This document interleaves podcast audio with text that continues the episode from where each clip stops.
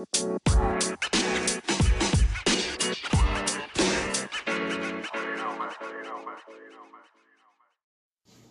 today's episode of Chime In, we want to highlight women in sports. On the heels of International Women's Day, we think it's only right to showcase some of the women who are making major impacts in sports and beyond. Welcome to Chime In, first episode. I'm kind of nervous. Are you? No, I'm excited just to kind of discuss some of these good hot topics that are trending in the sports universe? I mean, because we have this talk all the time. Whenever we get together, we always have this kind of talk. And you know, I figured since I spend like most of my free time watching sports, studying sports, talking about sports, why not just put it on wax? Right? I, I agree. I agree. Um, especially so I can have, you know, some of this stuff documented where the information that I gave to you is is available for you to recap and replay so you know when you're wrong. Well, whenever I am ever wrong, we'll cross that bridge when I get there. I haven't been wrong yet, so. so, what are our topics for today? Um, there has been some interesting headlines lately in sports. Um, I'm gonna start off with LeBron. I mean, I'm a LeBron girl, so um, this season has not went the way us LeBron fans thought it was to go. Um, seeing as how Lakers are probably not to make the playoffs. Right. I I think honestly, that was probably the biggest um, downfall. If they would have made it to the playoffs, I don't think it would have been as bad. Uh, but I think the fact that there was so much hoopla around him going to LA, and of course the LA franchise as a whole, there's so much that they expect, even though they haven't been winning since what Kobe and Shaq. It's been six years since they made the playoffs. But I think the expectation was, at a minimum, make it to the playoffs. Okay, I mean, and you know what? That's fair. I mean, I definitely thought for sure they can make it to the playoffs. But let's look at how the season went. The season started off a little shaky, which was expected, coming into a new system. Then they started ramping up, right? But then he gets injured. Right. First time ever being injured in his career. And this team cannot function without him. Well, they they're gonna have to find a way to function without him. You know, if if you're gonna compete they in the Western, it. if you're gonna compete in the Western Conference, you have to be able to function as a whole without but, him. But they ain't been competing before and, he got there. I think they're a new team, so of course I would expect at least two to three years from them to really build that chemistry. So expecting to just insert a superstar with some young players that don't have too much you know, structure, that's a that's a big. We don't have two or three years though. This year is already a loss. Well, next year, if you could get some good pieces in there, some veteran, you know, veteran caliber players. We need another star. The the Pelicans, pure point blank, hate it. They hate it. They didn't want to pull the trigger on AD, and they hate it. So if LeBron would have at least gotten another bona fide star, they could have maybe made a late push. But him getting injured at the date that he did, Christmas Day, and being out for what a month, month and a half maybe. I think part of it was yes, he was injured, but I, I think he didn't necessarily build the team around him. I think he was still trying to fill out his players or his teammates, and I don't think the teammates are necessarily gravitating to him. So there's still kind of that divide. And as a team, you have to play, you know, as a unit. Do you know what a privilege it is to play with LeBron James? I understand. Like, do people really understand that? Like, he's one of the greats. He is one of the greats. But when we're talking about getting W's, all of that is out the window because. Wait because we need to we need to get you to insert yourself into the team element and also get some of these young guys to buy into what you're trying to do. You don't really, they bought in? No, nah, that clearly they didn't because they look like they pretty much threw in the towel. Or, I mean, should they just grow up and suck it up? Like I know they feel away because their name is tied to you know uh, trade uh, trade scenarios, but that's a part of the game. Like you can't let that let you go under. Like you got to just recover from that. Yeah.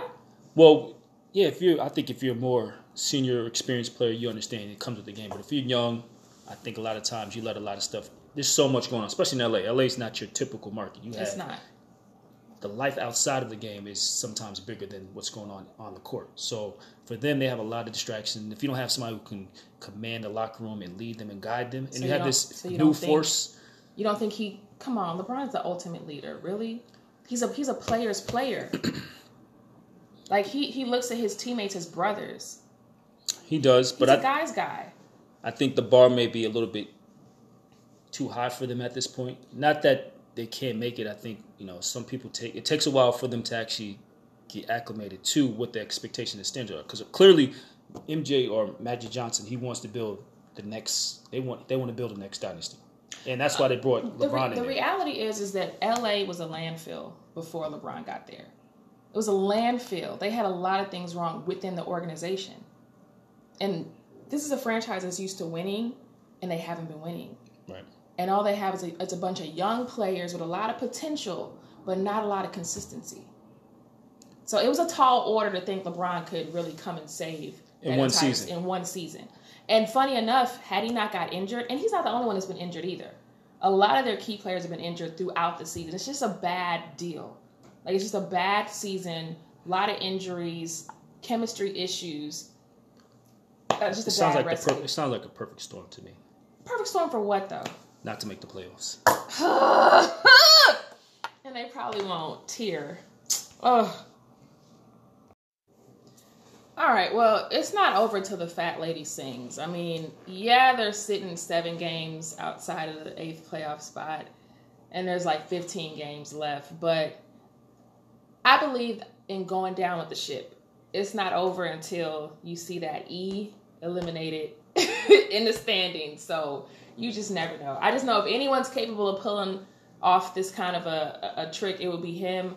But it's, it's highly unlikely. But I don't know. I think it would probably be just the smartest thing to do.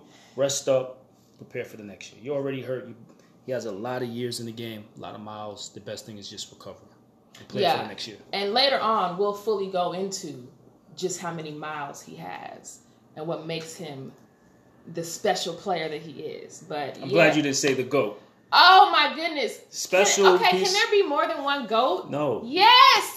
that's why there's the goat, not No, goats. listen, listen. Do you know what my compromise is? Because I'm a Michael Jordan girl too. Right. Okay, like Space Jam, that was the shit growing up. Come on, like that was like something spectacular. And Michael Jordan. Okay, first of all, being from Houston, we definitely experienced our back-to-back championships of '94 and '95. But then, don't. Why are you looking like that? We're talking about goats. Okay, I'm just. Can I tell my life story? Okay, so I'm a basketball girl through and through. Okay, so I remember those times. You know, I was about six, seven years old. Those championships, but I'm a Jordan girl too. I mean, he really put the game on the map. Did a lot of things for the game. So to me, my compromise is that Michael Jordan is the greatest of all time, no question. Hallelujah. LeBron James is the greatest of this time. I agree. He's the goat of this time. I agree. Un- like no question. Just give me that. So we're talking we're talking on an era basis, like for his era, Pretty much. kind of like Kobe had his era. You know, different Kobe. players Oh yeah. they have their, their All eras right. where they dominate and they were just above, way above their you know their colleagues. the way I look at it, it just depends on what kind of basketball do you like, what kind of player do you like. I feel like I have the best of both worlds because I was old enough to know who Michael Jordan is and watch a little bit of him in his ultimate prime. But I watched all of LeBron James' career from St. Vincent St. Mary, from him having his high school game on ESPN while an NBA game was playing on ESPN too. Like I've been there since day one. So you were like the analog and the digital. Oh my god.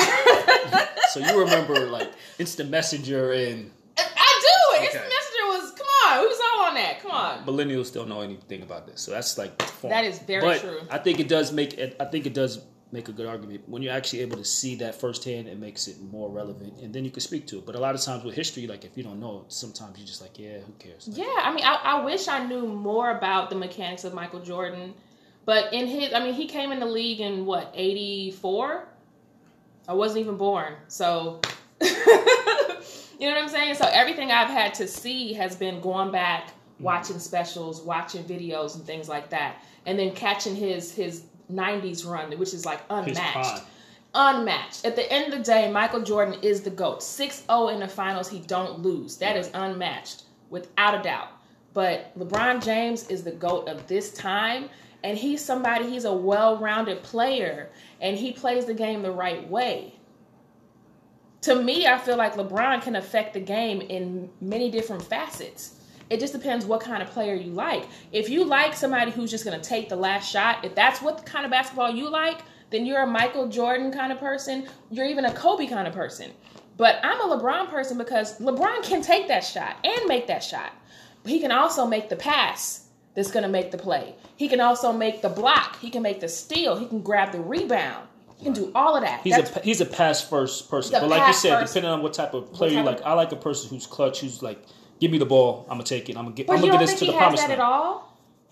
Y'all do not give this man enough credit. He's he's great at what he's great at, but he that's not his fault. Oh my goodness! He oh will- my goodness! I, you know, I'm not even gonna go on this tangent because we'll be here forever talking about that. Y'all do not give this Defer, man his defer, props. defer. I'll defer. I'll defer right now. We'll we'll table that for another Okay. episode because you guys don't give him his credit. But seeing as how you know I can pretty much accept the fate of LeBron this year in the NBA.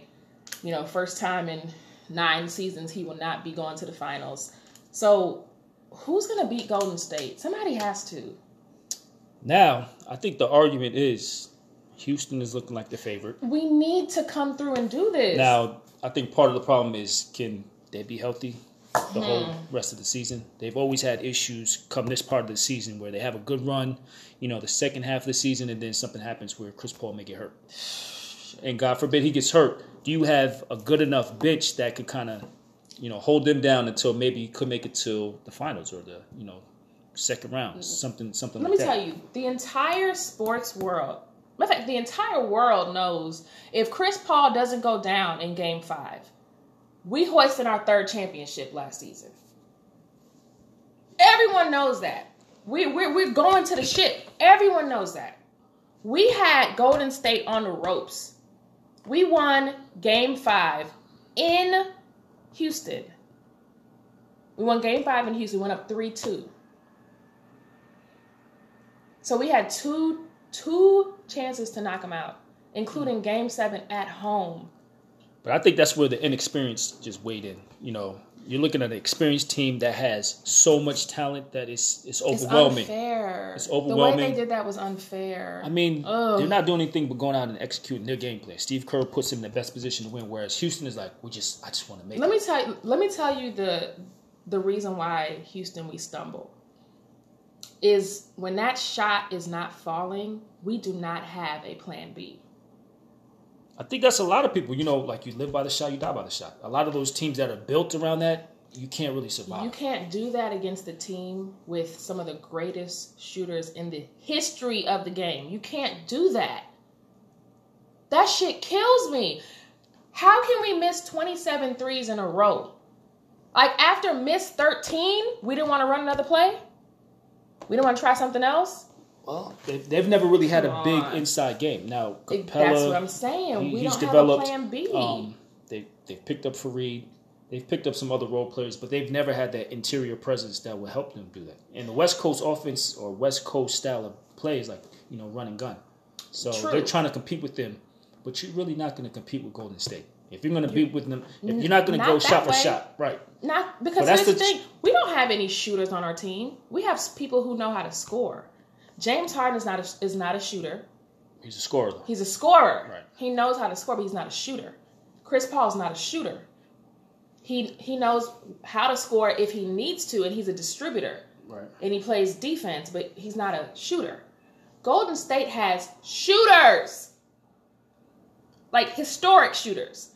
So if you want to go shot for shot with a team like that, you're not going to win, baby. You're not. Or you just have to double down on your defense. Like if you have really good, def- you know, defenders that could kind of reduce their point scoring, and you could possibly get some good scoring on the other end, then you may possibly have a chance. But that's asking too much because you got to think about their bench is almost ten deep. They can rotate Yeah. shooters all day, and if I you mean, don't well, have first of all, they come in with with a, a huge unfairness. You got two MVPs. Come on, like Well, I understand people's gripe, but I mean, at some point you have to either accept it and get over it, or make the argument that you shouldn't allow certain things like that to happen because it's a disadvantage for certain players, or it also makes the, the game not fun to watch. Well, well, here's the thing. Funny enough, I was a proponent of Golden State as they were coming up. everything until they got KD was organic. They drafted Steph, they drafted Klay, they drafted Draymond. So they, they got that outright. Right. And I was there when they were on the come up, Mark Jackson era. I was with them. I was like, this, this team is cute. Look at them. They're really trying. I'm a fan of the pre KD Golden State because, like you said, that was or that was, That was a home organic. that was a homegrown you can't be team. mad at that. You can't be mad at that. You And can't. and I think the fan base along with the team just made it a whole franchise. Like that's Right. that's the ideal franchise. That's what It you want. You have fans that are loyal to the team, but you also have players that go out and just grind and play. Yeah. Like, you can't get mad at these people. They've been putting that blueprint together for years. For years. It They've took mastered it. years. Right. And, But- and San Francisco, Oakland area, it's not that's not a big market. Right. You know, that's not the LAs and the New Yorks and the Miamis and the Chicagos. It, that's considered, you know, mid market, maybe even a small market. And they just have a loyal fan base. And they drafted well, you know, and it started working for them. You know, I, I was a huge Steph fan. I watched him in college. When he was at Davidson, I watched it. So I've seen him come, and I even wa- and I even remember watching um, Klay Thompson's progression Hmm. because I, I have a good friend of mine. She uh, she went to school with him, and so it was funny because when he was on his on his um on his incline, I would text her like, "Look at your your friend. He's he did well today." So, but when they added KD, It was already it was overkill. overkill, But overkill. I think I think teams need to take you know some notes. You know when you're building your franchise, don't necessarily because now they're just trying to copy and paste what they're doing. Oh, we need the big three. LeBron introduced the big three.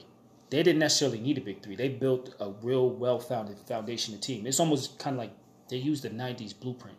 Well, LeBron 2000s. LeBron did not introduce the big three. Well, he made it more. He, you you know, know what? It, you know what it was because to me, if I'm gonna credit big three, It does go to um, Kevin Garnett. Kevin sorry. Garnett. That It's- was the original big three. it's the 08 Celtics. the way he introduced it so Right. loud and that proud, way that was like he the did. real and he regrets that. He regrets that. We know But I, that. I, I'm, I forgot about the original. I have to pay homage to the You original. Big, to. those were the original big three. people people have amnesia, but again, that's another topic for another day.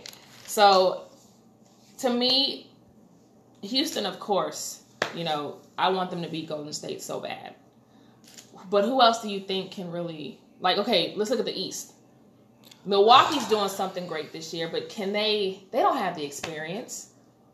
They were Celtics, out. They if- were out in the in the second round last year. Yeah, Yeah, yeah. they're still they're still a young team. They're, They're a young team. Um, the Celtics, if they can get their, if they can get everything together, they they have a good shot. I don't necessarily think they'll they'll beat Golden State. I think they could possibly win the East. They can win but the East. Toronto, You think I Toronto? think Toronto's a strong contender. Toronto, the Celtics, um, the East for the last five ten years have haven't been. Well, first of all, the, the East has been owned by LeBron James for the last eight years. So, especially a team like Toronto, like completely owned. LeBron James has done. I'm sure the Pacers fans have um, nightmares about him.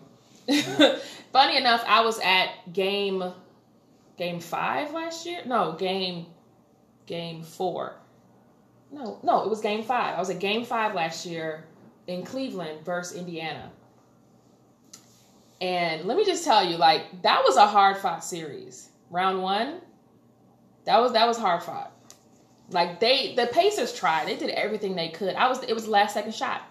I was there for that. Talk about a heartbreaker. That team tried. That team tried, but it's the LeBron factor. Nobody could move him in the East. They just couldn't. Well, that's not really. You got to think about it. It's not saying too much about the East because the East hasn't necessarily had that much talent in They comparison haven't. to the West. It They seems haven't. like it's just lopsided. The West has all of the big players, all of the you know the mega stars. In the East, you've got a You got some pretty good players. pretty like good some- players, you yeah. know. But it's not something that you would necessarily want to pin up against a Golden State Yeah. in a five game series. Okay. What about Philly? I hate Philly, by the way. They're exciting to watch. Um, they could do something in the East, but if they were in the West, they'd I don't probably even know be. if they can do something in the East. To be honest, I mean, I think they they can. I think it all depends on the matchup, like with the playoffs. You know, depending That's on who you're matched true. up against, you could possibly be, you know, win it all. But just looking at them on paper, they have a lot of loose ends that they have to tie up. I don't know. I mean, Golden State honestly has not been quite as invincible as they've been in past years, but heard Golden still- State is still better than a great any other team. In because you have five All Stars, I'm just saying that's so at any given moment, anybody could light next up. Next man up. Ugh. That's how it's built. But but that but that's the frustration behind it is because somebody could get you in a regular season game, right? But in a playoff series, it's fewer games, you know, and it's like like they did yesterday against the Rockets. All of a sudden, DeMarcus Cousins wants to show up at like the old DeMarcus Cousins. I'm like, come on, like Not to mention that there are different schemes that you may draw up specifically for the playoffs. mhm. Just because you've never seen this in the regular season, Mhm. and as an experienced coach, I don't want to have all my goods out until the last minute. The surprise factor. exactly. And Kerr, he's been in the championship game with Jordan. Mhm. He's been in this championship game with his own team, so he has a lot more experience. So He he's not as nervous as most other coaches. That's true. That's So very true. D'Antoni, he's just getting out coached.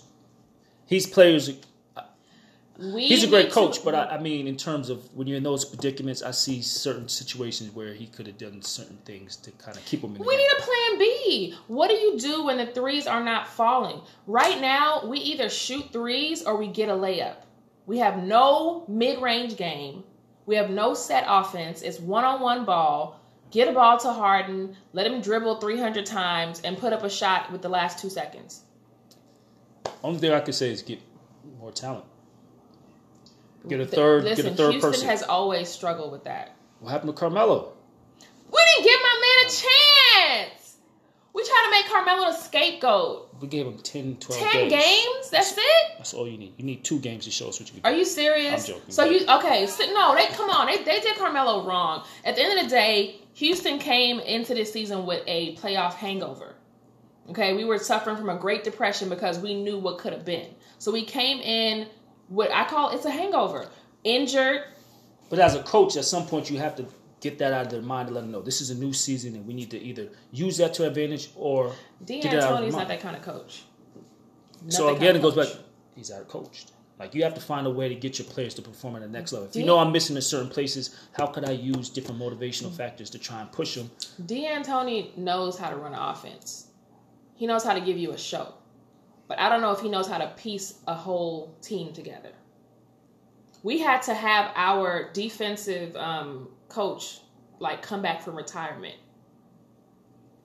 Coach uh, Jeff Blizdelic, um, I know I'm not saying that correctly. He retired at the end of last season, and after the, the start of this season, we were under 500 he had to come back from retirement because we had no defense, none. So I don't know. We'll see. Like the the, play, the playoff this year will be bittersweet because my man's is probably not going to be there. So I, no, I think it's going to be a surprise because I think it's not going to be what everybody thought, especially with Golden State having the issues that they're having right now. that's what I'm saying. It's not going to be sweeping everybody on the way Right. to the finals. If they get there, they're going to have a tested road. But I'm really hoping that somebody will whoop their ass, bounce them out. Because I'm tired of seeing the same team in the finals. Just like everybody's tired of seeing the. Patriots. Oh my god! But I mean, if you have a winning organization, a winning system, I mean, what can I'm ready for the Patriots downfall. Oh, I'm so ready. When's it gonna happen? Let me know. when Belichick and Tom Brady retire? All right, how can we get them out? Five more years. Damn. okay, so speaking of the NFL, been kind of crazy the last few days. Like, what do you what do you think about all this? I'm still trying to process some of the recent trades, just for the simple fact that a lot of the stuff is coming from you know out of left field. Of course, I understand a lot of deals are also you know they're prepackaged or they're discussed low key to keep you know people out of, Yeah. out of the know. Um, I think the biggest surprise for me, because I'm a Giants fan, is the fact that Odell Beckham is no. Was never saw that. sus- I was not expecting that. I didn't hear all. anything about it, and the fact that it happened so casually means that this was probably already thought of during the regular season. I think part of the issue is the fact that you know Eli is still back there. They haven't made any moves or any indication that they were trying to look or search for a new quarterback, which the Giants desperately need. We love Eli No, they're they're committed to Eli. They've shown that. to a fault. You To lost. You you're lost right. one of the best wide receivers in the league in the league. for somebody who should have been let go probably like two years ago. Yeah. So you you It lost a- your future. It was a terrible Stuck in season. your past. Terrible season. Um, if I'm not mistaken, OBJ he was hurt last season, right? Or was he hurt this season? Um, last season, uh, last season He was hurt last season. season. So last season, like crumbling was expected. He got hurt. This season should have been something different, and it was a nightmare for them. A nightmare. I think the only highlight of our season was Saquon, Yeah, I mean Um, that he- that's obviously. I mean he's a beast. but it also made it kind of sad because like he's he may be one of those players that's so great, but he's stuck behind a bad Well, I'm sad for him right now. He does, he's got to get out of there. well, no, he now he's the he's the franchise. He's, he's got to get out of there. If they don't draft a quarterback, which I think they will. Now They they, better? now they have no choice but to get a Do quarterback. They? have to get a quarterback, um, protection, and now you just you just let go one of the best wideouts. So who are you gonna get? I mean they're starting from scratch, but they are committed to Eli. Yeah. I know he brought y'all. I'm y'all. I know he brought y'all two Super Bowls. That's very commendable. But his his time is is past. Definitely is past. Is past. And if they don't draft a quarterback and at least start introducing someone else into that system, you guys are going to be continue continue to be doomed. no, what will will end up becoming is the Jets, Yeah, and the Jets, which made one of the biggest trades. they just got somebody though. They got Le'Veon. The biggest trade. That's probably the brightest deal. I think with the Barr situation falling through, they had to make a pick, Yeah. which was Le'Veon Bell. Um, think that'll help on offense. I don't still see them being a threat Okay, so what, what do you feel about Le'Veon? He sat he sat out a whole year, year. I think now he's and like he's hundred a he's a running back. Yeah. He's a little bit older, but I think this gave him a chance to like recover, um, train. I think he's We'll gonna have. see. A, I think he'll have We'll a see. stellar year this year. I hope I hope so. I hope he does. But taking a whole year off of football can work in the reverse for you. And I think he knew that. That's why this this is the year that he's gonna. This is gonna be like I told you so year. He's gonna try to prove the hitters wrong. He's gonna try to, especially the Steelers. I think he I really had so. something on the Steelers, and I think the simple fact that the same way that Antonio Brown went out, it just adds even more fuel to fire because it's two of your your franchise best players that just exited behind a quarterback that was supposed to retire almost two years ago. Yeah. So that's it's just a lot of confusion. But I think Le'Veon Bell's gonna probably one. He'll be in the top really three. Hope, I, I, think really, he'll be the top I three. really hope he does because simply because I'm rooting for everyone black. I'm not even gonna play. The NFL has a problem, so I'm rooting like for 90, everyone black. NFL is like ninety five percent black. Players, but I mean, we're not in charge of anything. So That's a whole. another, That's a whole segment. another tangent. But yeah, Okay, but so for Le'Veon though, so at the end of the day, okay, so from what I understand, the deal that he got offered last year was like seventy mil, right? For how seventy many mil years? for five years. But the guaranteed money, which is very important in, in football, was only ten million dollars. And I think that's why he fought it so hard.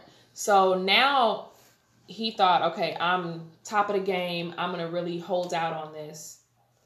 And then next year I'm gonna cash out. So I think what happened, he didn't get the payout he thought he might have gotten, but he secured more guaranteed money. So I think his deal is like four years, fifty-two million, but thirty-five guaranteed. Um, I think when you look at it, um, Antonio Brown, Le'Veon Bell, I don't think the response worked in their favor. Yeah. Um, yeah, you waited it out, but at the same time, I think you thought more people were going to be, you know, banging down your door. Yeah, that's and- and at the end of the day, he still lost uh, like what twenty mil last year, maybe. So ugh, I As don't a- know. I think as a player, of course, you're over optimistic, but at the same time, if you're looking from uh, owner standpoint, I'm looking at all the risk. You're, you're running back. You play one of the toughest positions, and Mm-hmm. Yeah. you're older and you're injury prone. All those are red flags. Yeah. Why would I pay you Exactly. more than what you The? NFL is just a different kind of beast. I mean, and you have to think about the pressure. You have to win every. They're expecting you to win every year. So for me to lock up that much money means I can't get anybody for the next year, just because I'm locked into this one person that may end up being a liability. Yeah. And when you look at Antonio Brown, Antonio Brown and his personality, you're not just looking at you know the score, but you're looking at how does that affect the team's chemistry. And so Yeah. that's going to be interesting when it go when you go to a team like the Raiders, who Yeah. pretty much starting from Start scratch from now. scratch. Like I think last year for them was a total letdown. So he's going from a team that's he's used to seeing win mm-hmm. and won ring with to a team that has. No, he didn't win a ring. oh AB did not Oh, win a he- ring. well But they are a, win- a winning franchise. a winning franchise Yeah. and you're going to a franchise that's basically just trying to rebuild itself. Yeah. So they're going to expect a lot from you and you're not going to see a lot of the stuff that you're used to seeing. So I guess And- that comes with the territory. Yeah. And keep in mind, like over the last couple of years, I like Antonio Brown. I really do. Here, here's my thing with the NFL. Okay, I, I'm a basketball girl first, fanatic. With the NFL, it's been a little bit more of a slow creep. There's more players. They all got masks on. so it's harder to keep up with. So I go based off of personalities. Mm-hmm. It's hard to follow teams, but I like different personalities. I root for the Texans, of course, their home team, but it's just, you know, bear with me on that. So I, I've grown to like Antonio Brown's personality over the last few seasons. But I don't know if I like some of his antics or the way he handled himself with this separation. Well, I think from an entertainment standpoint, personality is great. But when Mm-hmm. you're talking about winning as a franchise, that is detrimental. Yeah. Because now all the attention and spotlight is on you instead of us focusing on and being prepared for the winning game. Everything is divided. Mm-hmm. So it's almost divide and conquer from within.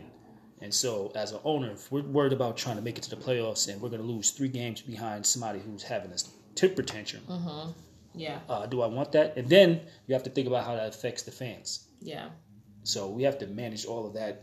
Um, great talent, but your talent has to overshine, you know, your antics.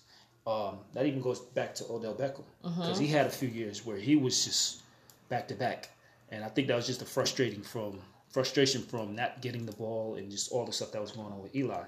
Um, we'll see if him and um, uh, Baker will be able to work out the differences, or not ne- necessarily differences, or if they'll be able to mesh and be on the same wavelength. Well, I mean, there's a, there's a lot of things that go into that. The NFL, I mean, you could have a whole discussion on the NFL and the mechanics of the NFL. So, personality is good, but try to let your per- professionalism shine through as well. You know, and I just think that AB kind of dropped the ball on professionalism. He could be justified in the way that he feels, but we don't get a lot of second chances Right. and you know who we is in that type of a of a of a league i would i would love to see more class and more professionalism But I mean, wide receivers are notorious. divas They're, you know, They're the It just comes with the role, but this is a different era. Also, Mm-hmm. everybody has more room to express himself. They have more right, and then also at the same time, you have a lot of that protesting that's going on. Mm-hmm. So some people do feel like I do need to express myself a little bit more. yeah but it's just i think that there's a way to marry personality and professionalism and it's something i wish that some personalities would commit to a little more just because just because and especially the nfl the, the type of league that it is it's it, it's still so behind it's not progressive as some other leagues so i don't know we'll we'll see i just was those were some moves i was i mean obj's has put my head on flat i was like what There were a lot of big moves, but that for me personally, because that was my team, and I didn't hear anything. The big stories were Antoine, um, Antonio Bell and Le'Veon Bell. I'm sorry, Antonio Brown and Le'Veon Bell. yeah. Those were like the two. Like, where are they going to go? If is anybody going to pick them up? we knew that Um, but this just came out of nowhere. okay but last year did the giants not try to shop odell a little bit Um, because this could just be a continuation from that and that's what I'm thinking. The way it happened so smoothly, it had to be something that had already been, you know, predetermined. But you know what I don't like?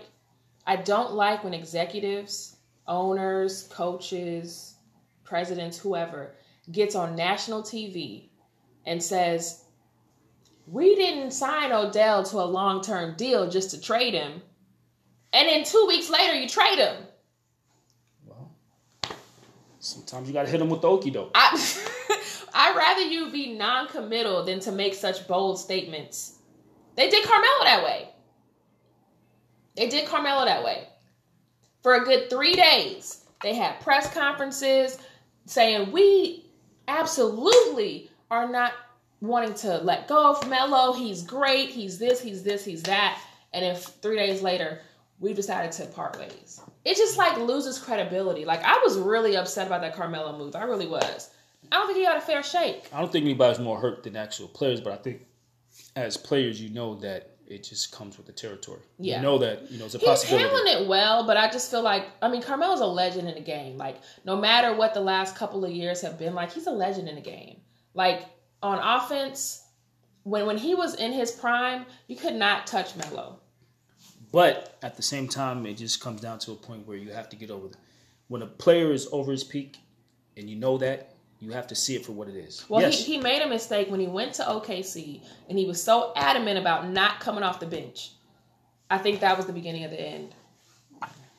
great players have that, that issue. It's that ego. I know. I know. But the best players realize when it's time to take a back seat, a la Dwyane Wade. Um, Dwyane Wade had to hand his whole team over to don't- LeBron. I think that's an exception because I don't see too many other players that are great that are saying, "Yeah, you know what? I'm just gonna." No, normally they just retire because they'd rather go out, you know, at their best versus be a subpar player and have their their legacy tarnished over some. It, their less legacy won't necessarily be tarnished, but you want to go out on the best foot. I mean, but it, honestly, it's it's hard to determine that. Like sometimes people's seasons are so drastically different from year to year. Do you think? Do how do you think D Wade's going out? I think they did. They did him. They gave him the honorary treatment, just like they did with um, Nowitzki. Nowitzki, because But they're Nowitzki hasn't even announced if he's retiring yet. But- he's just old as hell. and he's a legend, and people respect him and all that he's done, and clearly looks like he's heading that way. He may be next year. Just like Vince Carter, these are players that have been around for so long. now that would be messed up if Vince Carter end up retiring and he didn't get any fanfare. That'd be messed up. well, he'll always get fanfare in Toronto. Oh, absolutely. So I as mean, long as you have your home team that supports you, Absolutely. that that's all that matters. But I think D- D Wade, yeah, he was a great player. I think they did it pretty well. Um, I'm surprised he's still playing. I think that's another instance where it's just you love the game so much you can't see yourself not being a part of the game. Well, I think I think that he Here, here's my thing with D Wade. He gave Miami what, fourteen years, thirteen or fourteen years, and then he never got the money he deserved. He took a cut when LeBron. They all took a cut, but he took a cut when the big three got together. Got some jewelry. Got some jewelry. I mean, yeah, because to be It- honest, that was the whole point. here's the thing: he was never going to get back there without that happening. Let's Right. be real. So that that was justified. Yeah, that one was justified. But when it came time to lock it down again, By that time, it was too late. He wasn't worth as much as he was. but but to me, but but to Three. be to be a Heat lifer, you gotta honor him. You gotta do something for him. You're gonna have your name in the rafters. You're nah, gonna be legendary on. in the city. People people don't. It's stay. Wade County. It Everybody- is Wade County, but they, need. but but they never paid him what he ever deserved. So he took that out, went home to Chicago. Okay, I mean that was a Kind of forgot about that. right, right. he kind of forgot too. He Then he said- came back to retire. he came basically and he took went to Cleveland. That shit didn't work out. Then they sent him home, and then he felt like he needed to make a formal announcement and give it a last run. He's to doing a get- to farewell- get- a farewell farewell tour. tour. Well deserved, you know, because he probably never should have left Miami in the first place. But they didn't handle business. They didn't handle business, so he would have never left had they paid him what. And, and and still, he will leave that organization never having been paid what he's worth. But you have to, and I think a lot of times I don't think players look at the organizational history. A lot of teams, a lot of executives, they're very, you know, they're very stingy. Yeah. I don't want to say stingy. It is stingy. They don't want to give up the money. They call it strategic. It's stingy. They don't want to give up the money. And if you know a franchise like that has typically never giving up money for players, Yeah. why would you think they would do? Shaq is the only only reason they did it with Shaq because he was a big brand Yeah. and a big player. So Yeah. yeah, I'm gonna because he's gonna draw fans and everything. But you as a talent, I'm gonna try and get you for the lowest dollar, and that's what they've done with him. And they could justify it just based on the injury. He's been injured year after year consecutively. It's true. And, but you know the fucked up part is is that they always end up giving the big money to people who don't deserve it. Yes, It always happens. That, um, the Texas quarterback, way. Um, 75 Osweiler. How do you just. where is he? One, two, three, Cancun. That's where he is right now. Cancun. okay, Texans. Do you follow my Texans at all?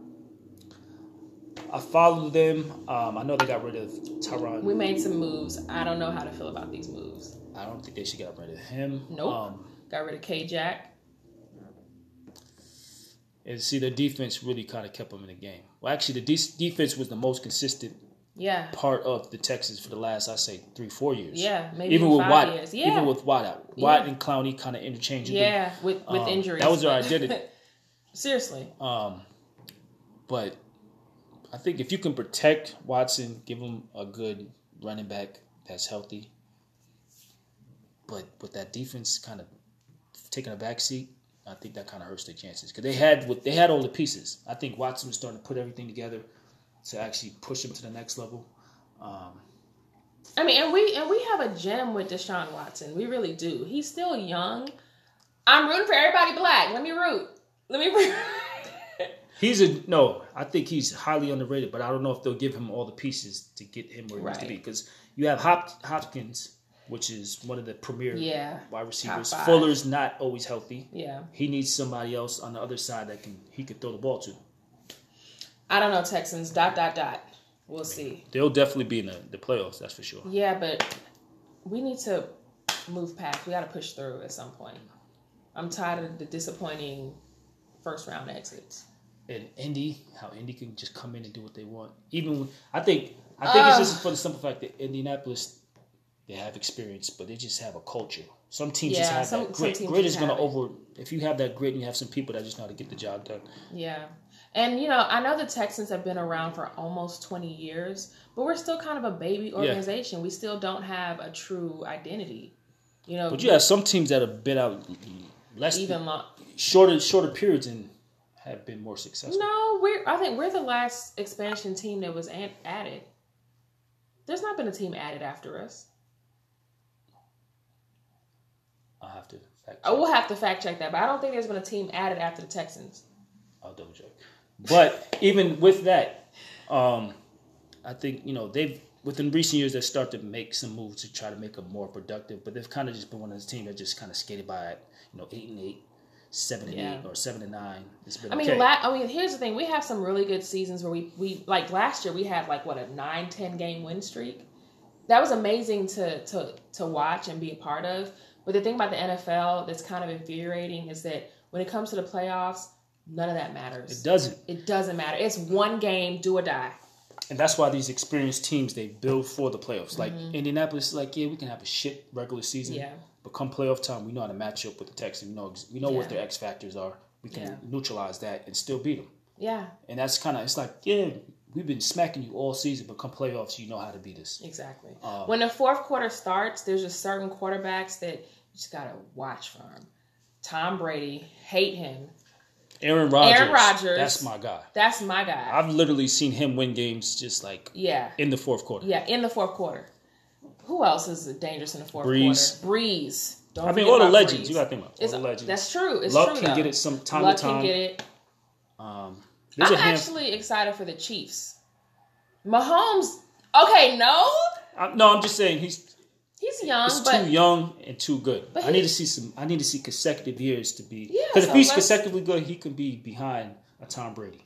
yeah, Because he just he has that natural talent because he's you know he has that baseball mechanics Mm-hmm. and he understands and sees the field like a a Brees or Tom Brady at Yeah. such a young age. So if he can stay healthy and have the pieces, the Chiefs are gonna always be in the playoffs. yeah. But it's like, what are they gonna do to get over that hump?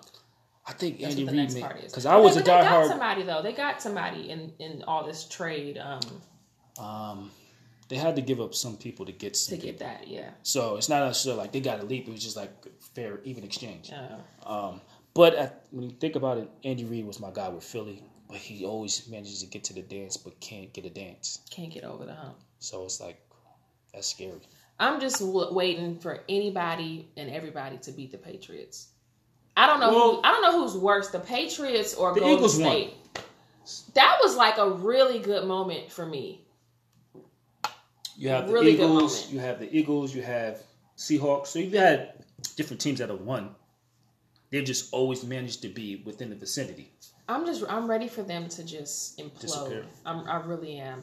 That um the Falcons um ha- their meltdown.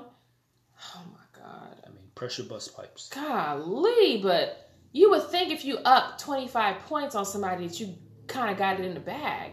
That's the problem. Don't you know?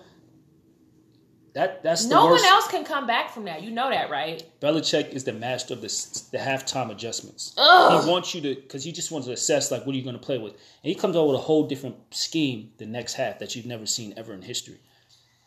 So, but he he studies the game, um, and the team is built to win. But I think there's a lot of good teams that could win this year. I, I hope so. I mean, the Chief. I really was root the Chiefs, and then actually the controversy with um, New Orleans, because I think this is two years in a row that New Orleans has missed the play or missed this next round due Yeah. to something. Some not country. Well, this last play. Well, I mean, with with year before Minnesota, was just a, that was that was a a, fluke. oh my god, that was like just luck. I don't know what that was. Luck mixed with Jesus mixed with the football gods. I don't know, but we'll Mm. see. It's gonna be interesting. But the NFL, I mean, I'm just tired of seeing the same team over and over again. but it's not. It's not necessarily like they just walk in there. They have to fight to get it get to where they are. Only the only downfall was this was the most boring Super Bowl So boring. I've ever watched in my life. So and and you know what? And I called it too. Round about the in the third quarter, or was it the fourth quarter? I said this game is is so ugly.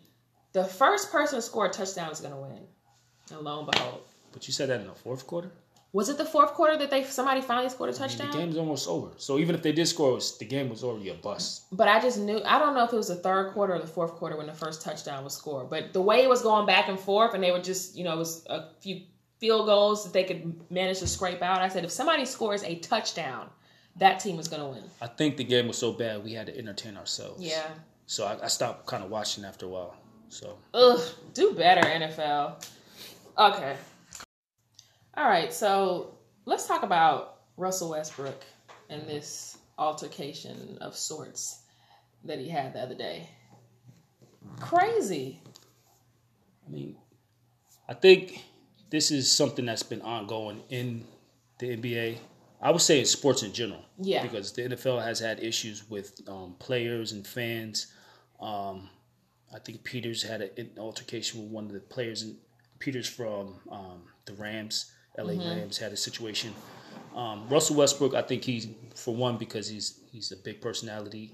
He's been targeted. Mm-hmm. He's a target now. He's a target yeah, by for sure. by the fans. Um, but I think I think it's twofold. One, he needs to know he's a target, and then 2 I think the organization, the NBA, need to make sure that they put protections around him so they can mitigate it. You can't expect him to, you know, not have any interaction, but I think protect himself from himself because he's going to be Russell. Wilson- uh, Russell. I mean, he's gone Russell- rogue at this point because mean- because he feels like there hasn't been any measures put in place to protect the players, and, and we're living in a different day and age with social media and that kind of an interaction.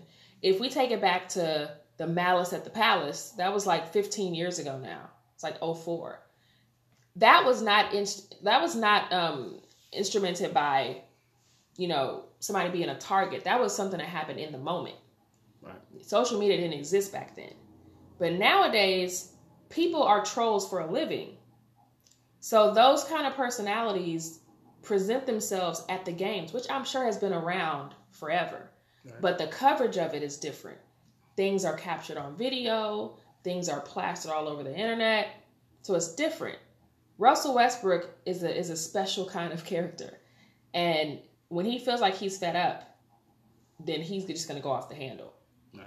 And especially he's had a few scenarios happen to him and but he needs to know that he is a target and don't feed into that. But I don't know what the answer to that is. I think um, the NBA commissioner has kind of spoke on it, and he it looks like he's trying to make emphasis, place emphasis on you know improving the customer experience and also the customer interaction. Um, he's aware of you know the situation that happened. Um, I think he hasn't necessarily been as aggressive in implementing policies and procedures to ensure that I think it should be, you know, across the league, all arenas, all teams should have a, a policy that ensures the protection of the players as well as the fans. That new, of course, they have security, but I mean, I think they may have to step it up a notch. They do. Now it gets to the point where, you know, it's a police state, but I think fans should know that they have a certain level of standards that you need to hold yourself accountable to. You need to conduct yourself Um, a type of way. Because you're at, yes, you're at a game, but this is this is a person's workplace. There's a line, basically. I think with the moves that they made this week by banning that fan for life, like so he was banned for banned life. for life, not just the season, and not just basketball games. I could see that banned being- from I- the arena for life. I could see him having a legal case. Um, know. so, so I think by banning somebody from life, case. yeah, because I think you have to go to his his word versus their word. Um, not, I don't know. Well, they've already spoken to eyewitnesses and people who were sitting around, to they can kind of like that's pretty harsh, though.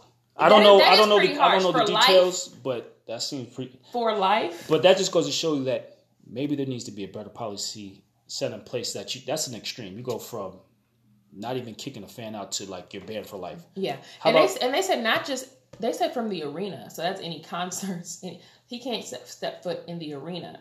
Now, ha, filing a lawsuit, obviously, to me that that to me dictates you have a, a motive. You know that Russell Westbrook is wealthy. You know the arena, the team, they're wealthy.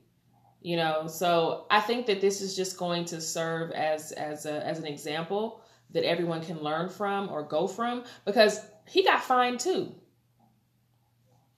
And some people are like, "Well, why did he get fined?" I'm like, you know what? I'm what gonna he said. what I'm gonna understand the fine because of, of the nature of his Right. uh, of his language, his demeanor. You know, it's just it just wasn't the best way to handle that. I understand where he's coming from for sure, and I support him 100. percent But you got you got to show that this is you got to volley back and forth. You know, you got to you got to toe the line here. The players are important. The fans are important too because they pay to come see the the games and they help fuel the sports economy. So you got to kind of toe the line there.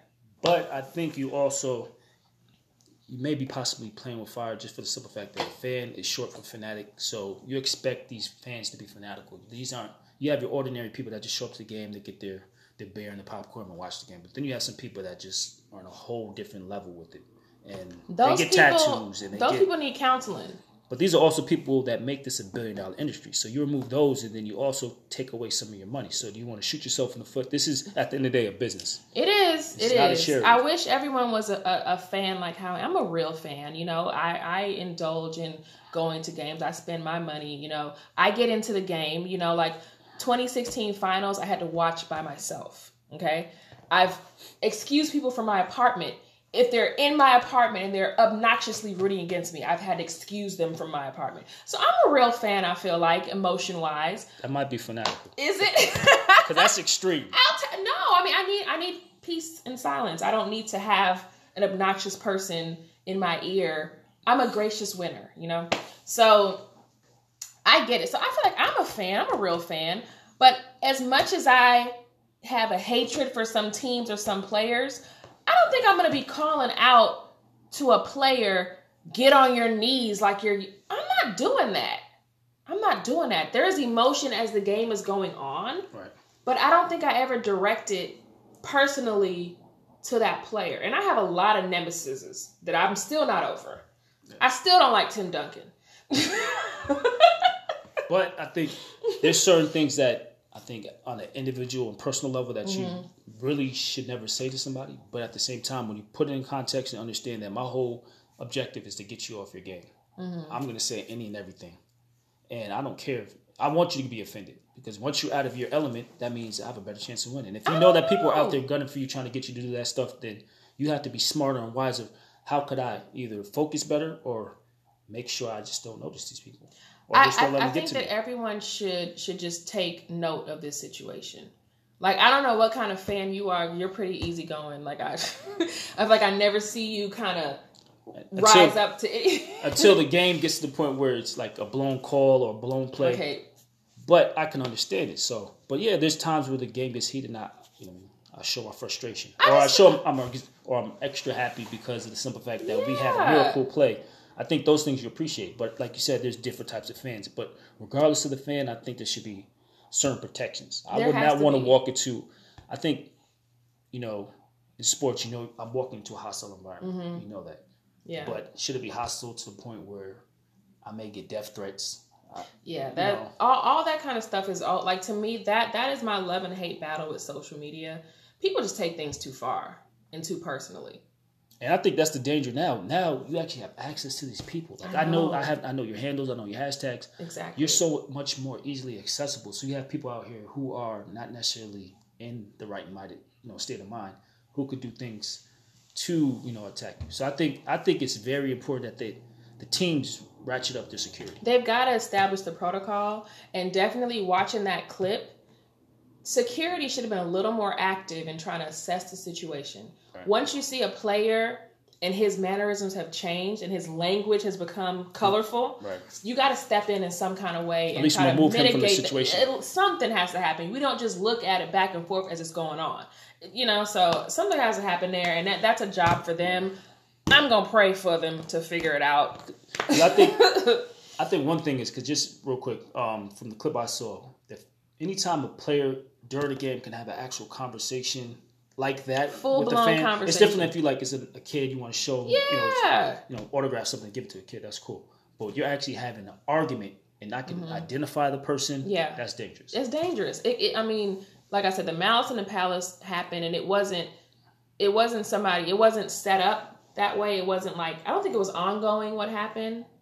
I think it was something that happened in the heat of the moment, and then it just turned. and it turned just ugly, and it just was got out of hand. But things like this, I think that they can do something about the protocol, and I hope that every every fan and every sports player is taking note that these things are now going to start being assessed, and there's going to be some some punishments levied right. if you step out of line. I think you just have to be more proactive. Don't let it get to That's another bad situation. They're like, oh, we're gonna implement this rule. You see, it's already possible that it can get there. Let's do something now. But even still, like, where's team security?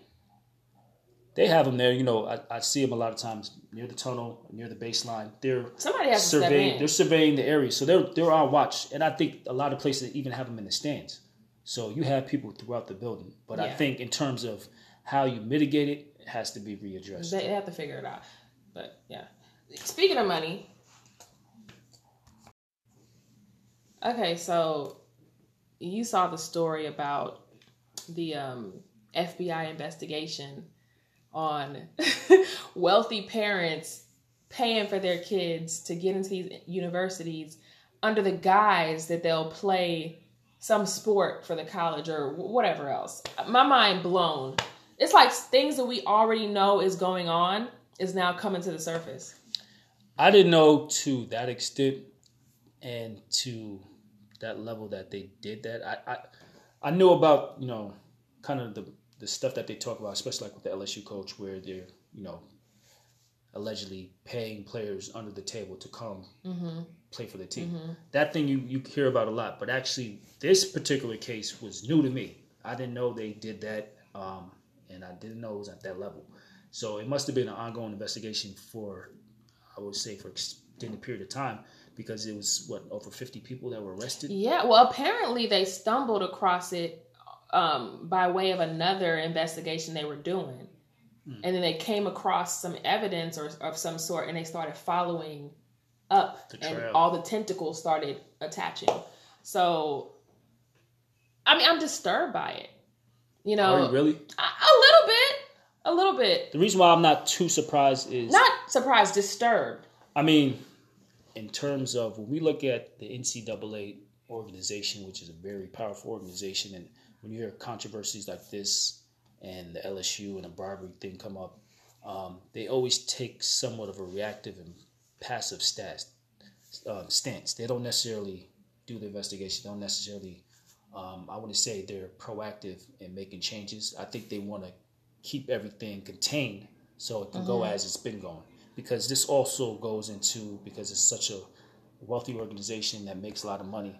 It also goes into the case on the sports being or players being paid to play. Yeah. Um, so I think they try to keep things under wraps, but Well, I just think to me it's it's interesting because everyone knows the controversies behind the NCAA, this billion dollar nonprofit organization, and how many inner city underprivileged black kids, you know, get a lot of heat for accepting money under the table, you know, and when when they're just trying to survive, you know, to play sports. And in this case, it's wealthy families knowing that they can have an advantage by being a donor, giving money to a school to get their kid into the school, a school that they probably, you know, don't qualify for, um, don't have the grades for, or, the, you know, anything for. It's keeping people out of the schools that may actually deserve a spot. So I think that this um, discovery is going to be really interesting to see what all comes to light. Because again, I don't think it's something that's been that's a secret, you know, because for a lot of people, wealth is power. You know, money gets you places, it gets you things. But I'm going to be really interested in seeing how all this unfolds. I think, and I guess in defense of the NCAA, I can, I guess, say they're the, the governing body, but when you're dealing with uh, a host of several thousand individual universities, mm-hmm. it's very hard, you know, managing and micromanaging and making sure that everybody's following things to a T. So there's only so much that you can do. But at the same time, we also know that there's a lot more that could be done. Yeah. Um, and this is just one of those instances. And this is, like you said, this is something that they just felt, they just came across this. This wasn't even something that they were looking into. The FBI wasn't necessarily, I want to find out about this. They came across this. So that just goes to show you there's so much more that's going on that people don't know about. Well, yeah. But, Someone's going to have to justify to me why it's okay for a university to profit millions of dollars from athletics, for a coach to be paid millions of dollars for his job, but to pay a player is just so taboo. Uh, the argument is I'm marketing you for the next level. That's always been the argument. But you know what's funny is that some of these programs are not even set up for you to be successful at the next level because they want to pump money into their system. Right. So that's why you see a lot of those players at some of these programs. We won't go into full detail, but they don't make it in the next level because they were bred for that particular college's program. Right. They were bred for college sports. But that goes back to the old saying, you know, sometimes what got you there is not what's going to get you to the next level. next level. And it's I think a lot of kids don't know that. They think just because oh I went to a Duke, there's a lot of people that go to top tier colleges that just aren't built for the league. It's not built for the league. So yeah. you have to yes, you can get to that point, but you have to be preparing yourself for it. So I think you have to take that responsibility. But should the players be paid? That's something I think is definitely going to be changed. It may not necessarily be across the board, but I think stipends and just different financial aid packages will that, be I think distributed. That, it, that, that it's a little more easier, a little bit more pliable than they're willing to let on. I don't think it's. I think it'll be incremental. It I, could be incremental, incremental, sure. I mean, there, there has to be a system, you know, because you got to go Division One, Division. You know, you got to go down from that, and then you got to go down based on endowments of schools and what they have allowed and what's coming in. I just know that when there's such a discrepancy, you got to figure something out. You know, I think us going to University of Houston, where we have we have an okay alumni base, but you know we're not you know these Kentuckies and Dukes and UNCs and USCs. We're not those kind of schools right. where the alumni you know situation is crazy. But we have a pretty good alumni base, people who support. You know, we're not even like a UT or A and M in that respect, but you know, we have some. We have some. Have a solid. They definitely UH definitely has a, a solid donor base. Mm-hmm. Um, but like you said, you can even if you wanted to figure out a way, if you did it based on the endowment and also the alumni and the money that that actual, um, like say for instance SEC, if your conference is banking this much money on broadcasting and mm-hmm. television and shoe deals, mm-hmm. there's so many different pieces of the pie that could be funneled back to exactly. the players. Is what I'm. And it'd only be a fraction of a percentage. All I'm saying is I don't think any players at UNC are missing meals. I don't think any of them are. During the season. Correct. But we know people that we came up with. During that, summertime, you're on your own. that own. Work right. uh, kind of, you're on your own. on the record, you're on your own. We'll see you in two months. But um, I think but we do know people we went to school with that were missing meals. You know what I'm saying? So there's a discrepancy there somewhere. But I think that's with any case. If you don't have somebody that's going to champion it and it's not a loud enough protest, it'll just go on as it's always been going on. So as these players get more, you know, intelligent and they're starting to unify themselves, I think it's definitely going to be something. They may even start a union where they're going to, you know, take this case to Supreme Court Yeah. or a federal judge and say, "Hey, this is," and it will be ruled in their favor. Yeah. Um, but they'll be bought out before they get there because money talks. Money talks all the time. And and I'm tired of hearing the argument that, oh, you're getting an education. But are you really? I mean, what kind of majors are you allowed to have when you're an athlete? Are you encouraged to be a biology major? No. And that only applies if you actually graduate. If you actually graduate. If you graduate and you graduate with a degree that actually is applicable, you can have a degree, um, but you know all degrees aren't created equal. exactly. So Exactly. it does sound. And then and when you think about the debt, the national debt, or the student loan, it is a, it is a good I mean, case. it's, it's a good thing. I mean, being somebody who was a kinesiology major, I had classes with athletes, and I saw the full spectrum. I saw the players who you could tell were being kind of brainwashed a little bit that they may be going on to the next level, mm-hmm. so they didn't invest as much into their day to day educational, you know, allowance as they should have. But then I saw the other ones who were a little more realistic, who were taking advantage of this free education. Some even got two degrees, you know, used all their eligibility, got a master's, and just, you know, parlayed it that way. So I witnessed a, a full spectrum, but something has to change. I don't know if I can put my put my finger on it, but something has to change. Well, I think if you're going to go about, you know, in, you know, instituting financial, you know, payments to students, I think there has to also be financial literacy in education. Absolutely. Because I can't give you this money and not let you know what to do with it. Because I think that's like you know when you get to the pros, that's one of the issues. You mm-hmm. give people money and they don't necessarily know how to best invest or manage it. You just set them up for Absolutely. failure. There has to be sports sociology and psychology. and this this will actually be the best stage for them to learn when you have a little bit of money versus before when you're in between when you're in that crux right before you catapult into that that's probably the best time to catch them well, if there's any time to catch them, it's middle school and high school. that's a when they start uh, recruiting you and start telling true. you that you're going to play for these D1 schools. because and- some mindsets are already spoiled from then yeah, because yeah, that's true okay so we've done a, a lot of talking but we do have a key topic for tonight and women in sports women in sports. Yeah, yeah there's a lot there with women in sports um who would you say, in terms of from an athletics perspective, um, what would you say, or who would you say is the most dominant um, female athlete? Oh, Serena Williams, without a doubt, right now. I think I think she's the representation of females in sports, female sports, and females in sports. She's a winner. She's an athlete. She's a humanitarian. She's a mother now. She's a competitor. She's fierce. She's a woman.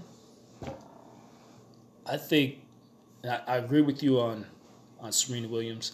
Um, I think one of the things that I like most about her is how she's been able to use some of her obstacles and things to her advantage. Um, because she's pretty much become a symbol of you know, um, not adversity, but being able to overcome adversity.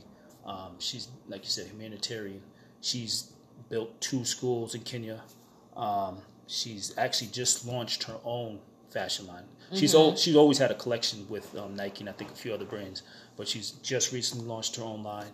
Um, so she's been able to use her platform to showcase and empower women and motivate women um, that are necessarily in sports, but just women in general. And I think I like her message and her being able to partner with Nike to kind of you know, own her voice mm-hmm. because there's a lot of people that try to tell her what she can't wear or what she mm-hmm. can't say, and, and I think she's representative of a lot of black women in just in general. Yeah. How she receives different backlash than, say, for instance, somebody else from a different background. You know, Right. and so her not wavering and her standing, you know, sticking to her guns is a testament of her, and I think that's what makes her stands apart, um, different from a lot of the other athletes. Um, on top of the fact that she has 23 Grand Slams. Yeah. I, think a lot of people don't understand how hard it is to win a Grand Slam. It, period. it is. And she's dominated the sport like I don't think any other sport or any other athlete has, but she doesn't get She- as much accolades. So what is that with women in sports? Like why are we so underrepresented?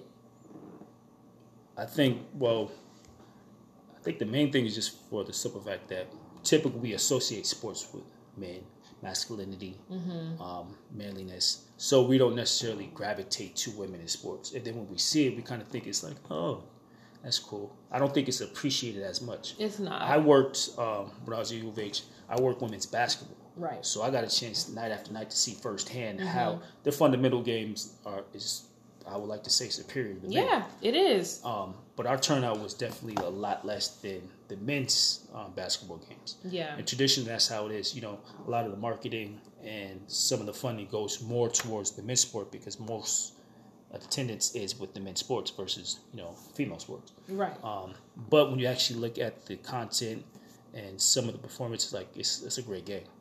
So, I mean, so I'm not an athletic person. okay? Like, that's not a secret. I never played sports. Okay? I don't really like to sweat.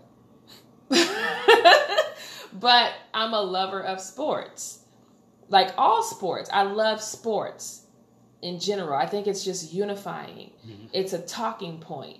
You know, do people just not like to see women play sports? I don't think it's necessary. I don't even think it's necessarily they don't like to see women play. I just think it's not marketed the right way or Okay. marketed enough. Um, and like I said, when you think when you're looking at it from just a pure business or number standpoint, for males in sport, uh, football and basketball, the number of the percentage of people that actually make it to the league or make it to the next level is so far in between. I think people are so honed in on that they don't spend time anywhere else. Um, Yeah. Because the game and the nature of the game is so competitive, it's like anything else is kind of like obsolete. And so I don't think women are taken into consideration, but women have to deal with, and even more, because they have almost a smaller pie. They have a fraction of the marketing dollars, a fraction of all the business and endorsements, Right. and they're still trying to showcase their talent. And typically, they have to go overseas to get more money, Right. I was just going to say, I think that women's sports is appreciated more on an international platform. If you look at the Olympics, um, the most amazing athletes, and may, and maybe because sometimes the way that women show their athleticism is not in a traditional way, because we're not grunting and, and running and hitting, that it's not, it doesn't have the same consideration. I would have to disagree because I think they're just as intense and even probably even more intense. I, I mean, I know this. I think it may this be. I know. I think it may have to do with some of maybe the perspective because we see it may be the gender difference. Like we have a certain perspective. Like we feel like men should be a certain way, women should be a certain way, and women who aren't that may a certain it. way aren't the received. societal ideals Right. maybe play you know the the com- the competitive level of it. If we look at um, the WNBA and the discrepancy in salaries, I mean it, it's a joke. it's a joke. Like some WNBA players make sixty thousand dollars a year. Right. I well, no, I think sixty may be that may be the max. I, I, I come on. max um, starting out in comparison to But you know NBA a rookie NBA player who may make you know a couple hundred thousand to half a million. Not a couple. The the minimum NBA salary is almost a million. Like I think even the veterans minimum is like it was like eight hundred thousand a couple years ago. It may be creeping towards a million now. Well, and then 60,000, 60 bands. the the justification, I'm not I'm not justified. I'm just saying the way it's justified is based on the revenue. So say It, instance, it's true. if WNBA, I'm just using this hypothetically, they're making 500 million dollars a season versus the NBA we're making three billion. Yeah. they're just paying in you know a percentage base um, but then i think that also argues how do you get more people attracted how do you get more people involved i think WNBA may have some of the most engaged or most engaged fans than any other sport but how are they getting more people out there how are they spreading the you know the word and their seasons are shorter It is it is shorter. Now that the games are shorter, they only play about 32 regular season games. I think it's pretty much just the summer. yeah, it's pretty much a summer league. Summer league. in a sense. Um, Um, I don't know. It's interesting. I, I don't know. they advocate. They definitely advocate. They have a lot of champions and individuals who advocate hard on behalf. But I think when you look at the bigger platforms, they don't necessarily acknowledge it. Yeah, Um, I think when you take you know a WNBA um, and you put them on a, a higher platform and you showcase it to more people, I think it would open up more doors. Um, but I think that's a conversation for the executives. it is. And, and I think that I mean the WNBA is now um, a little over 20 years old, and I particularly remember when the WNBA came out in '97 um, because the Houston Comets, you know, won the first four championships of the WNBA. So I remember it being just such a a lot of media attention. It was a it was a big deal Right. for women to get a professional league. And I think just as time has went, it's just kind of died down and it's just there, you know. It's just like an afterthought. So I don't know. A lot of people are speaking out a lot more about the discrepancy and I don't think women's sports will ever level up to men's sports as far as revenue, salaries, incentives, whatever. I don't think it will. But sports fans respect the effort, Right. at least. You know? But outside of you know, outside of the actual sport itself, I think women in sports, um, whether it be you know executive positions, coaches, um, referees, I think they also have a space there. Um, and I, we're Yeah. starting to see more um, female refs in the NFL, um, basketball, NBA. Um, that's starting to become more of a trend, Mm-hmm. but that's what 20, 30 years overdue. Of course, Yeah, it's it a male-dominated, you know, industry. So of course they're coming up. You can only imagine the things that they have to come across on a day-to-day basis because you're dealing in a, such a hostile environment. Not from you know the people per se, but because it's a competitive environment and everybody's so out to win. Um, they have to deal with a lot more. I think. I would think than just your, Well, your yeah. typical I mean, I think- referee. I think that sports for so long has been male dominated, like the entire institution of sports. Sports organized came out in a time when women didn't even have rights. Women didn't work, they didn't vote, they didn't um, go to school and get education. So the organization and the inception of sports came before women even had basic rights. So I think that has still filtered down through the, the generations of it. So as far as women progressing in on the executive side, you know, I have experience with that. I worked for a professional organization. I worked for the Houston Rockets. I was somebody who at that time knew that I wanted to work in sports. I was a sports fan, but the intrigue of the business side of sports drew me in. But right from the gate, I knew being a woman and trying to fit in the world of sports was going to have challenges. Because I remember I remember being in middle school and high school, okay? And I was just getting back into basketball. Like I'm a teenager. I'm starting to understand more about it. Cuz sports is not easy to understand. I don't know if you guys just have a gene for it or you're born that way, but as a woman trying to understand sports, you got to like work at it a little bit. So I was that girl on my dial up internet, going to NBA.com every day, reading the box scores, reading the recaps, watching every game possible of basketball from the NBA to the WNBA to college sports. Hell, I used to watch the NBA on Telemundo in Spanish, okay? I used to listen to Rockets games on the radio, okay, because we didn't have cable at that time. And I would listen to the road games on the radio. Like I was in it. I was really in it. And I remember I would go to school and you know in, in class, you know, the boys are talking about the games from last night. And here I am, I come, I got all my facts. I know how many points he's averaging. I know who won by this many points, the field goal percentage. I knew all of that. And I had to fight for my voice to be heard in the conversation. I remember that. It's like I had to talk louder or someone had to listen to me to validate what I was saying. I had more facts than anybody. But just being a, a, a woman and I was a, a girl in every sense of the word, like I was not an athlete, you know, I wasn't rough around the edge, edges in that sense. It, me in that equation didn't make sense. You're credit, and I think that just that kind of answers the question or shows kind of where people's perspective are. You're, they didn't necessarily see you as credible just because you were a woman. Mm-hmm. Um, but I think that that's kind of where we are in the space of women in sports.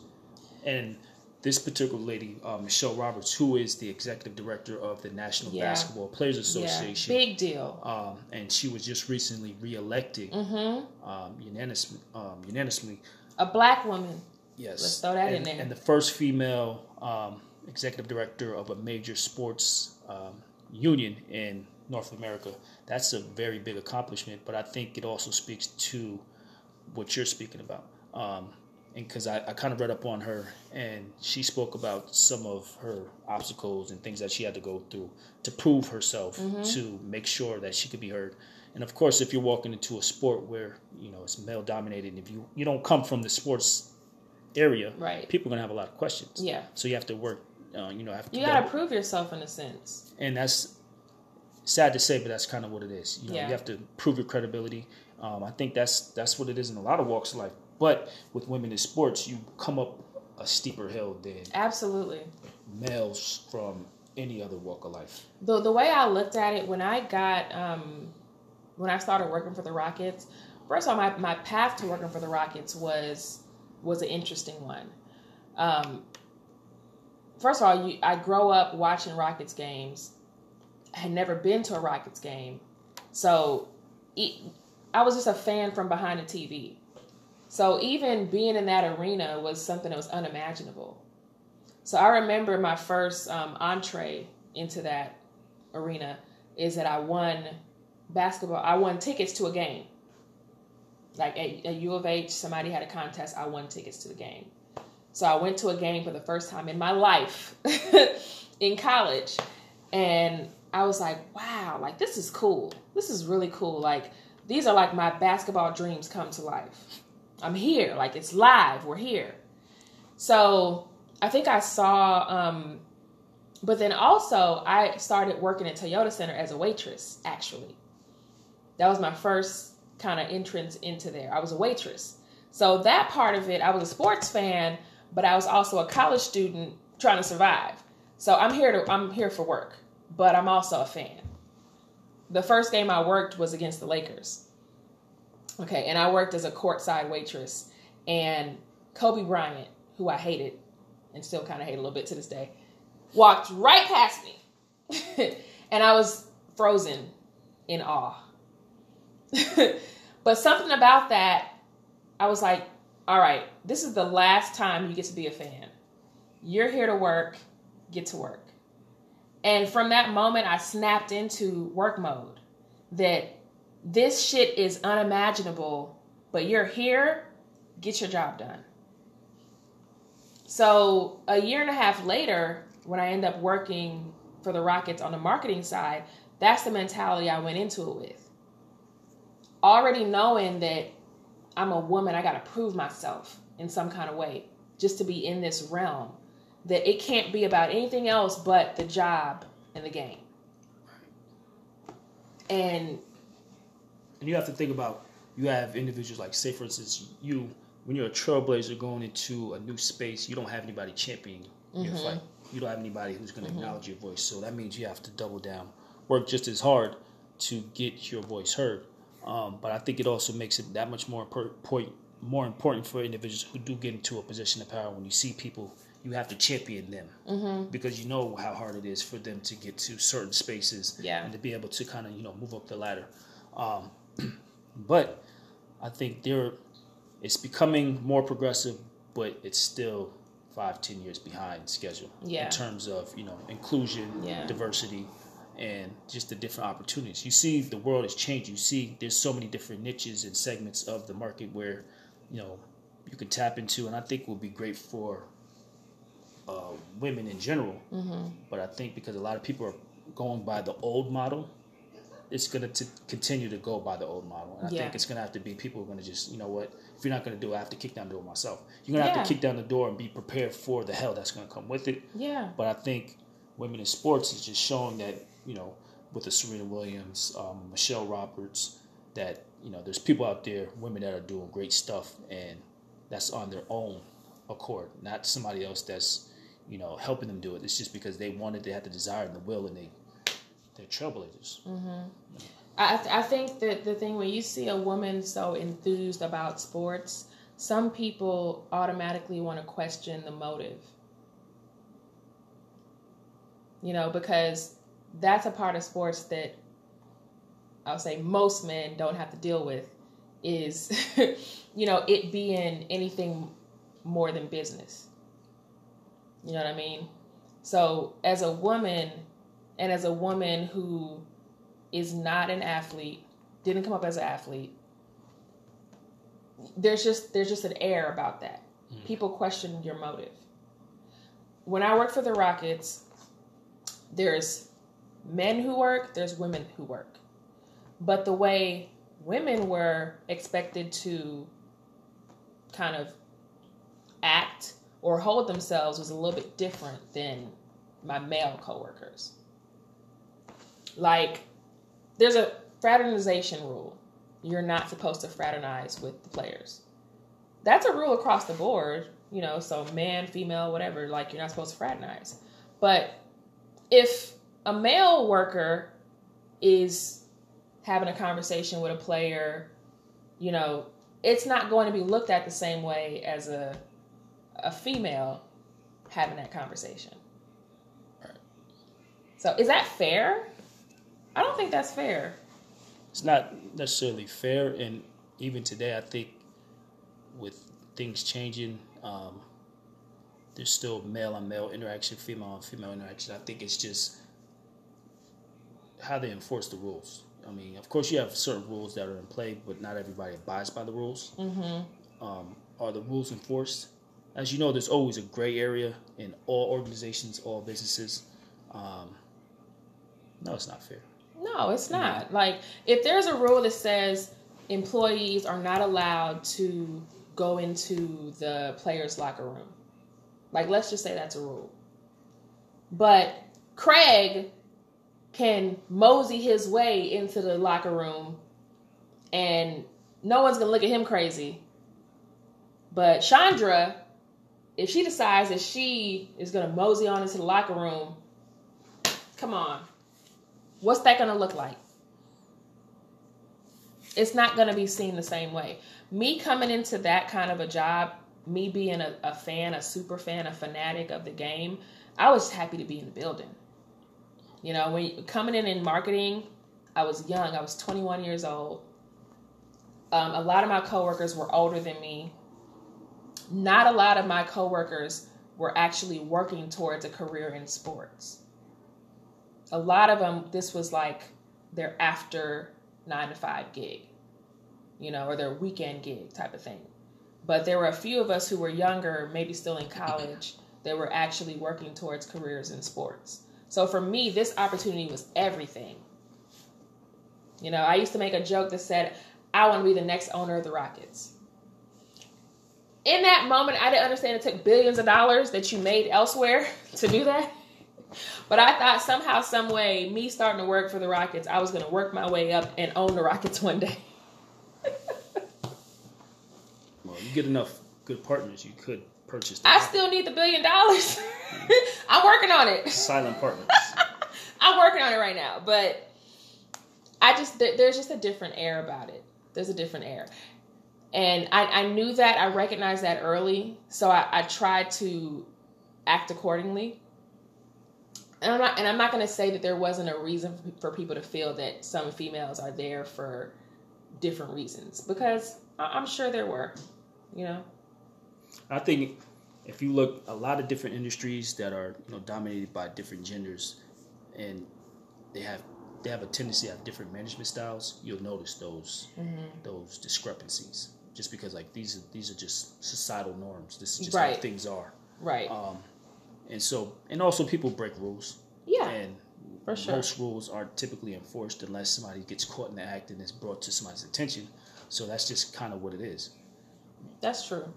That's true. So what about females on the business side? Well, and actually, it's funny you bring that up. Um, I believe Serena and Venus are also um, stakeholders in the Miami Dolphins. I heard that. So I did hear um, that. Women are definitely becoming more active in investment side, um, on the business side, because women, from a leadership standpoint, women are, you know, in higher levels of all government, all organizations. So it's not like it's something that women can only do certain. Women can hold any position they want. Well, I Um, think I think we're we're advancing, but I think that this is an issue that plagues us even you know even outside of sports. But I think we've made some advancements. Um, when you see, I think Becky Hammon will be the first female NBA head coach. I think at some point she will. She's assistant coach right now, and I think that she, I think she'll be the first one. I do. And see, I'm not opposed. I think you, what the issue you'll run across is certain people that feel, and it, it's not even just necessarily to gender. It goes to race, um, you know, sexuality. People feel they have their ideals, and they feel certain ideals should be held in place. Um, and so I think that's what you're running up against. But it's the walls are starting to crumble, especially as more people start to come out and start to take on roles. Can become more normal. Right now, it's not normal. If I'm not used to seeing it, it's going to be kind of like you know the, the purple unicorn. Did you ever play organized sports? Yes. So Okay. for me, it was like I was a student of the game. You had to be a student of the game to actually understand it. I lived the game. I for me, it was just a part of my DNA. I just loved the experience of being able to play the game and be around my teammates. So for me, it was just like part of my DNA. Right. I loved it. So I mean, so let's say you were playing a sport and your coach quit, and the next day a woman came was like, "All right, this is your new head coach."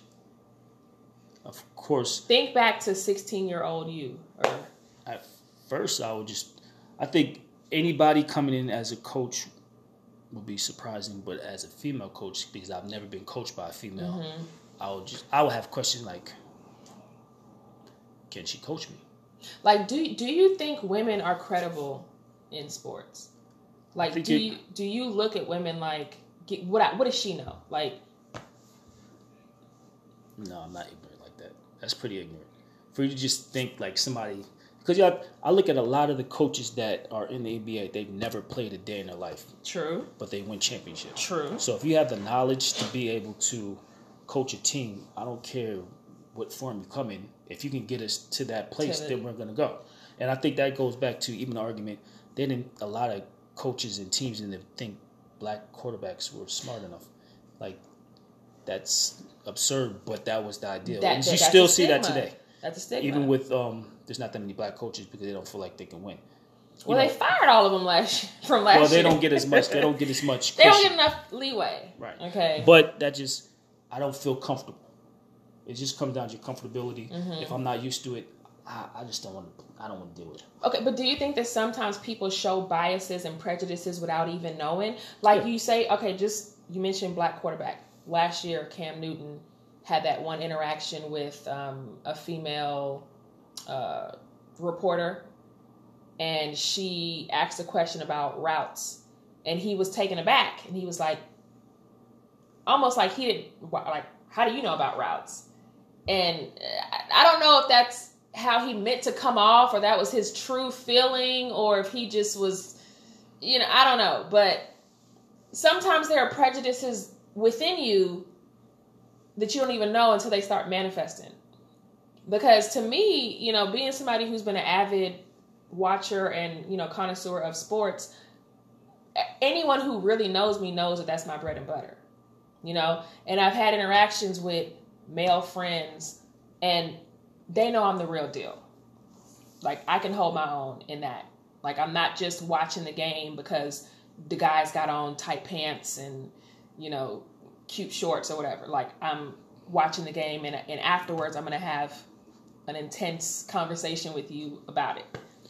but I think you asked if I had uh, a female coach at 16 versus the female coach now. I think at that age I was young and naive, mm-hmm. but I think a lot of these new instances are coachable moments. Yeah, if you're willing to learn. But Some everyone's people, not going to look at it that way. Well, that's that's their downfall. I think most people are not going to look at it that way. I mean, that's I mean that's I think that just that just comes down to the individual um, themselves. If they choose not to want to learn or they choose not to go outside the bubble, that's on them. Mm-hmm. You can't force anybody to want to accept anything other than what they're used to.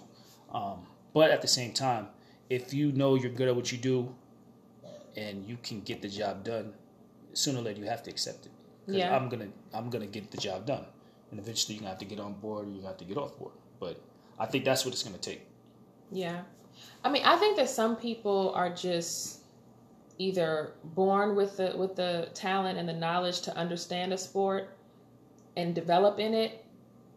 Some people can be transplanted and kind of learn it, but I think that's a special skill and talent to be able to to know a sport, to understand the sport, and then to be successful in the sport.